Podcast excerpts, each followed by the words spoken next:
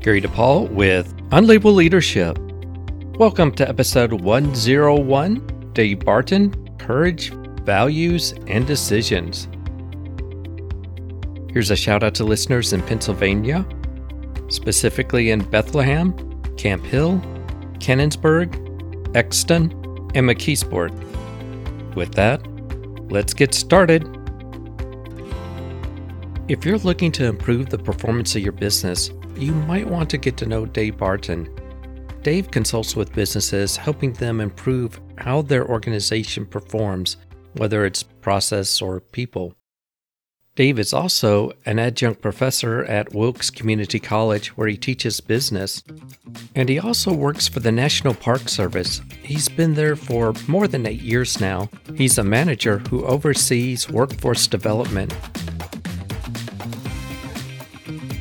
Part 1 Priorities and Values. On this podcast, the theme of valuing people and the people you work with comes up frequently. Regardless of what you do, your behavior should reflect how you value the people you work with, whether they're customers, employees, vendors, or suppliers, or even business partners. In this story, Dave shares an experience he had while working at the National Park Service. Here's Dave. The statement is This isn't worth our time. And I'm going to tell you a short story about my buddy George. George is a mentor to me. And like many mentors, uh, you don't always realize and capture the full, you know, meaning and insights uh, when you're working with somebody or talking with them, sometimes until later upon reflection. Uh, and this was the case in this story. And so I was traveling out of town for work with this guy, George, and another consultant. We were meeting with a senior leader in our organization. We'd made arrangements to meet in the morning. We based our travel schedules around that and our other commitments and priorities to meet with the senior leader. And we worked together to come up with a plan to pitch to the senior leader and give some options. And we were excited about the prospect of working with this person to make some change. Sounds like a pretty good setup, right? Yep. Well, in the morning, we got ready and were there on time and had our plan together. And we received notification that the meeting was delayed. Not a big deal. It does have some impacts in terms of your schedule and flights and family and that sort of thing. So I was already thinking about how I could, you know, make arrangements to still make it work. Almost immediately, George said, "This isn't worth worth our time," and that was really shocking to me. We had some conversations and deliberations, and I kind of tried to understand. But George ultimately indicated that he was going to hit the road and head out of town. And what he'd observed was a signal, a signal from the senior leader that this engagement wasn't critical or highly important. And at the time, I thought, you know, no big deal. I'll be patient. This is important to me. And sometimes things come up. But in retrospect, George was right. It wasn't worth our time. And while I stuck with the project, spent several more months working towards it, it didn't pan out. And it didn't pan out because it wasn't a priority. And there wasn't that level of interest or engagement that there should have been to have a successful project. The lesson for me, Gary, is really about readiness for change. As leaders, we can encourage change and promote it and advocate for it, but we can't make it wholeheartedly. It's about a situation and opportunities. And if the time and energy and interest aren't there, I think it is healthy to question whether or not this is the right time and place. For me, that's been an important lesson to learn when I'm working in any project or with any leader is to really think about if this is a good use of our time, knowing that we can do other things with that time that might be equally valuable or, or even of more value. That's the story. It's really looking at the work that you're doing and how people that you work with perceive your work. There's a lot to be said about saying that, you know what, this is not worth the effort, move on to something else. It's something that I think a lot of people, including myself, when I was a full time employee, just did not think of did not consider priorities and what other people valued for work that that um, Oh, I don't know. I'm not. I'm not even too sure how to say that. That makes me think about priorities, Gary. And most of my career, I've worked in a constrained environment, as I think most of us do, right? Where we have limited time and resources. And in that environment, you know, managing priorities and assigning tasks and managing the calendar and saying no, you know, are some of the most important skills that you hear about in, in management. I often don't think about those things in terms of leadership, considering how to respond I looked at the word ins- inspirational and tried to think through my career and my experience, think about someone's vision, you know, leadership in a more traditional sense. But I really came back to this idea of being able to make good decisions with what we have around us. And that includes other people what I see so many times in my current environment is that we're just asking folks to do too much. We're not giving very good direction about how to make decisions about what's more or less important. And I think a leader really has to be able to focus their limited time on those things that are most important. And they may not be able to articulate like that. And it's hard to say no. And it's hard to not to be in every meeting that a manager or employee wants you to be in. And I felt slighted when I, you know, wasn't in a, in a meeting or couldn't get a meeting with the senior executive, for instance. But I think I understand more fully that there really are some great opportunities to do powerful things, but you really have to devote the time and give it the mental space to focus on those things. And I still struggle with that because I want to do everything. I think that's something so true when working in any organization is that we have a lot more control over our time and our effort based on how we prioritize things, for instance, but also on choosing where to emphasize our work. If something is not of value and it's so interesting what your mentor george said that you know this just isn't worth our time after the delay knowing that you know what this is going to be a dead end if the senior person doesn't value the project enough to make it a priority to be on time for a scheduled meeting, then there's no need to go down that path.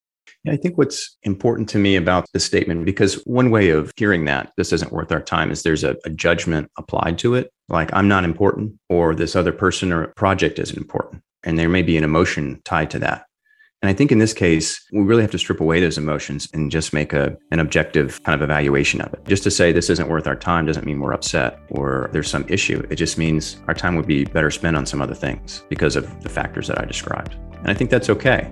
And I think it's necessary. I think good leaders make those decisions. Part two What is really important in a team race? In my books, I describe seven leadership principles. They're straightforward, easy to understand, but often they're difficult to put into practice. One of those principles is put others first. It can involve putting people before your priorities, your ego, your time, just to name a few. Corporate executives often say that people are the most important asset of their organization. The question is, what does that really mean? In this story, Dave illustrates the principle put others first. He describes how one person values another more so than some of the other things that are of importance. Again, here's Dave. Gary, I'd like to tell two kind of short stories where I've seen examples of leadership. The first example I think of as the race. And this is actually a, a literal race. I had some family members that were interested in running one of these mud runs or adventure races. Have you heard of stuff like that or done one yourself? Yeah. This was maybe 10 years ago. And we decided to run in this race, you know, kind of have an experience with it. We don't run marathons and we don't do triathlons. It was just kind of a social thing and we didn't do much training for it. Well, close to the start of the race, one of the participants dropped out. So we had to pull somebody in running the race was my sister's idea. So she pulled in one of her friends and we all got there the morning of the race and we're all excited and ready to go. And, you know, it was a team race though. And you had these electronic trackers that you wore. And so you were uh, supposed to run and finish as a team. Immediately within the first minute of this race, you know, when the starter's pistol sounded, the field was already super spread out. Most of the race was actually in the sand. It was at the beach. And I don't know if you've ever run in sand. It's hard. It is incredibly difficult. So you take some people that necessarily completely well trained, you add in somebody that you know wasn't expecting to be there at all. It was a challenge, and people all around us already were. Some people were way ahead, some people were walking completely out of breath. My sister is the person that describing as a leader. She decided to stay with her friend. They did the best they could and kind of brought up the rear of the pack. Another member of our party ran on ahead and left us completely. And then I stayed with another family member, kind of somewhere in the middle. I think the outcome of this was that my sister focused on the relationship with this person, not on the outcome of the race. This is really maybe a personal reflection in that I am very, very task oriented in my work at home. And it's easy to lose sight of, you know, the process that you use to get somewhere or the people that you're with. And I think my sister gained an important relationship in this example in that she focused on believing in someone, encouraging someone, sticking with them when times were tough. Other people had essentially abandoned um, this person and we'd kind of lost sight of the objective, which was finishing together. The leadership lesson for me was really in focusing on the relationship, focusing on the process, even though, you know, in this case, the leader was somebody whose idea it was to do this thing and who had probably trained the most for it.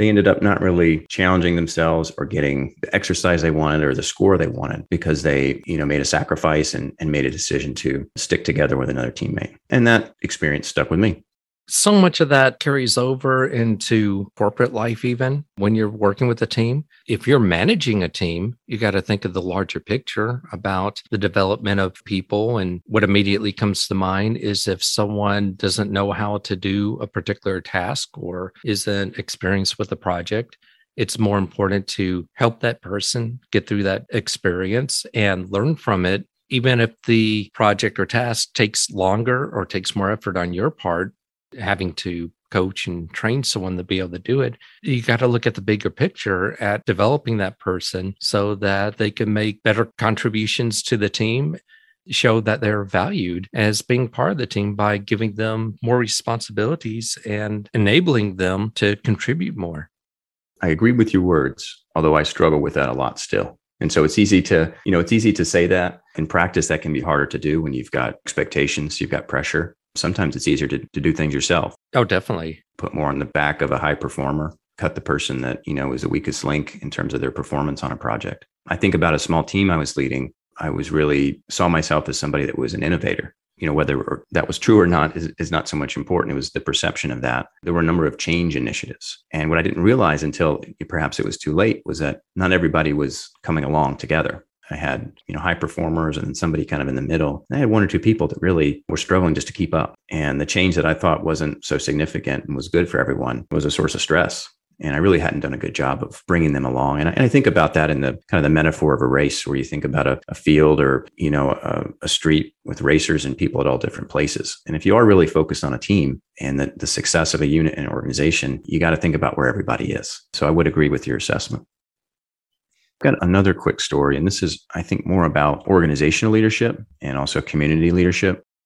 I have a, a, young child who is medically fragile and who has spent several weeks of her life in the hospital for breathing issues, even the ICU. Uh, in the time of COVID, it's been a little bit stressful, and we've been very cautious and have tried to make decisions for our family, knowing that could you know affect our youngest.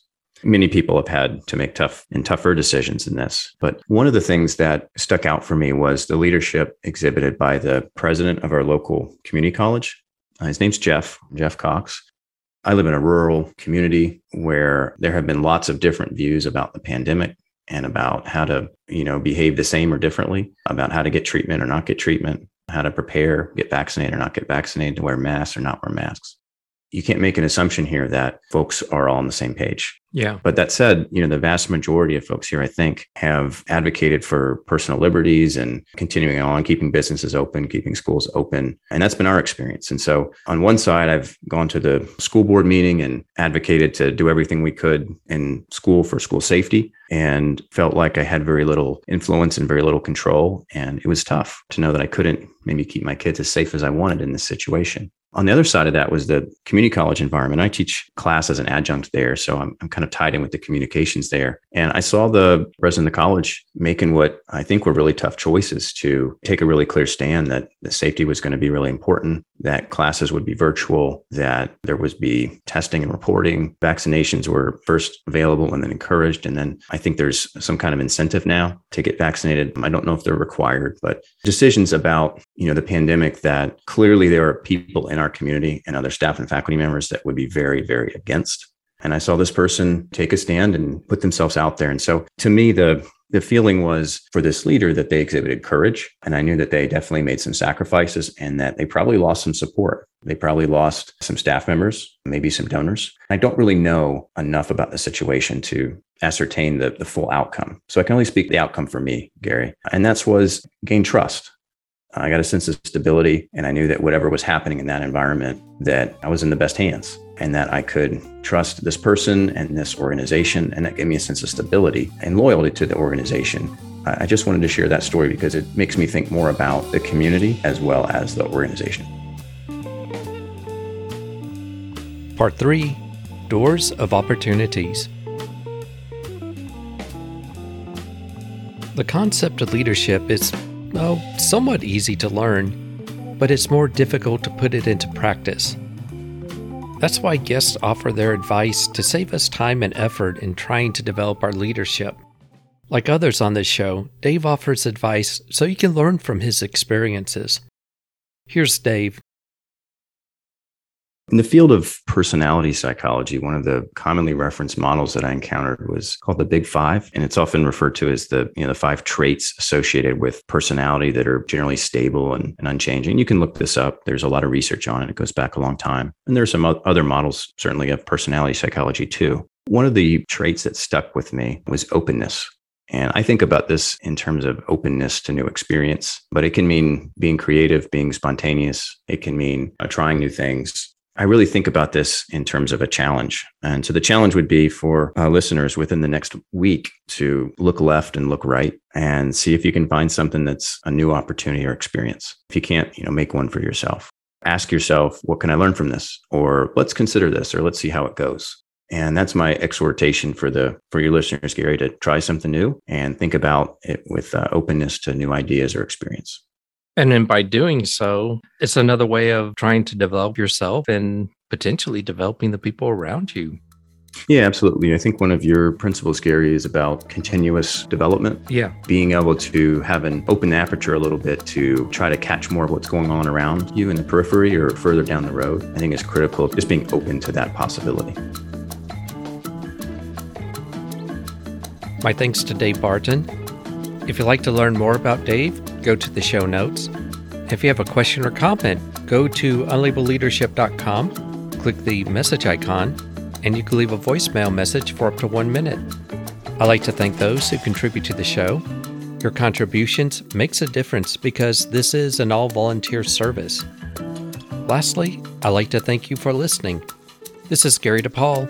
Until next time, lead on.